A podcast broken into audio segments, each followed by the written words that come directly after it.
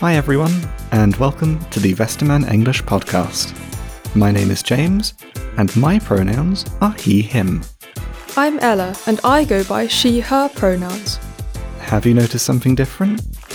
Introducing yourself with your preferred pronouns has become more common for many people, and that's the topic of this episode.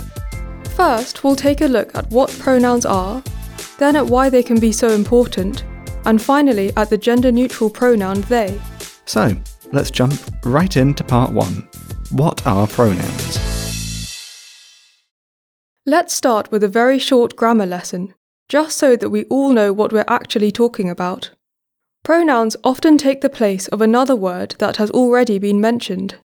For example, in the sentence, This is Jack, he lives in Liverpool, he is a pronoun and replaces the noun Jack.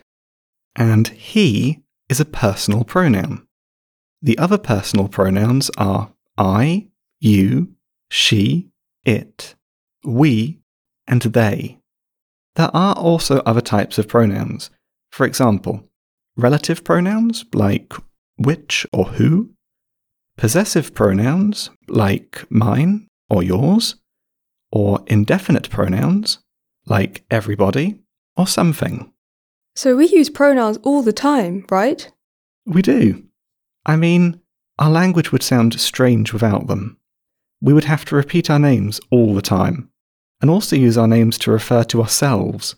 So instead of I'm going to the supermarket, I would have to say James is going to the supermarket. Pronouns can also change over time. For example, Shakespeare was known for using the pronoun thou, another form of you, with its other forms thee, thy, thine, and thyself. One of the most famous lines from Romeo and Juliet is, O Romeo, Romeo, wherefore art thou Romeo? Which in today's English would be, O Romeo, Romeo, why are you Romeo? Part 2 The Importance of Pronouns. At the beginning of this episode, James and I introduced ourselves using our preferred pronouns, so she, her for me, and he, him for James.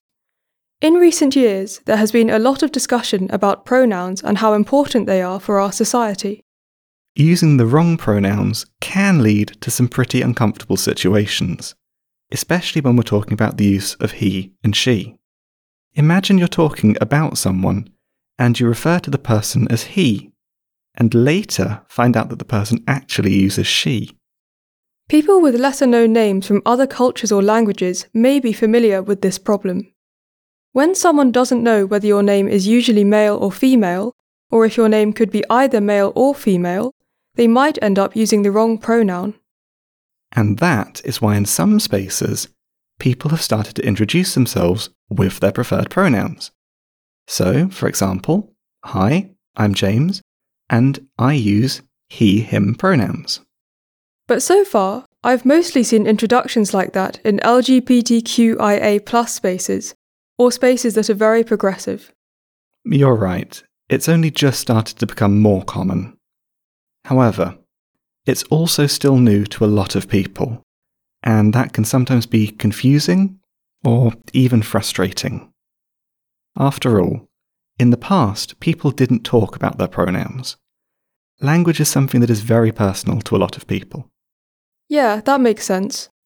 I guess it's all about showing respect.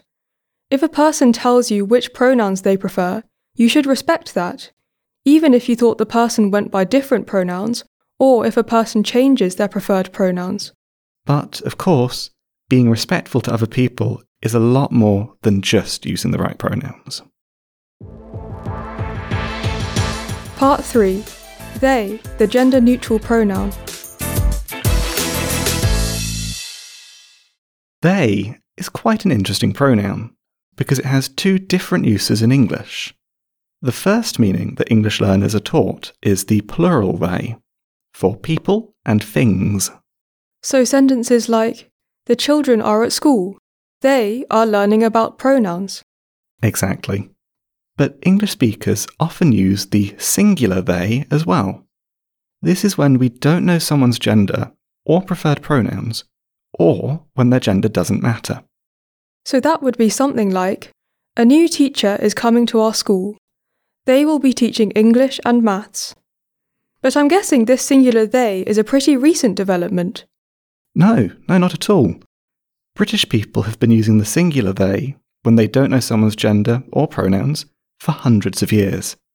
But it has become more important as preferred pronouns and non binary people have become more recognised. Well, I'm glad we have the singular they in English.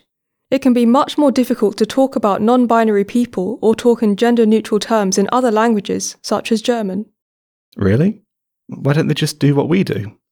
In German, you can't use the third person plural pronoun sie because it sounds the same as the German word for she. And Germans often use gendered terms for words like student, so even the sentence, a new student is coming to our school, would be difficult. Hmm, okay, that does sound tricky. What about non binary people? What pronouns can they use in German? Well, this is part of the language that is changing quickly. Some people actually use the English they in German, and others prefer new pronouns like they or xier. But it will be interesting to see which pronouns become most common. Over to you.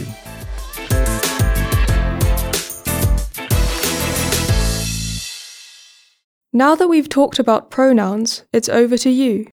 What do you think? Should we all start introducing ourselves with our pronouns?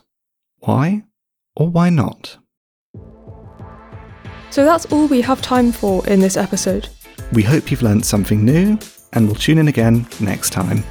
Bye!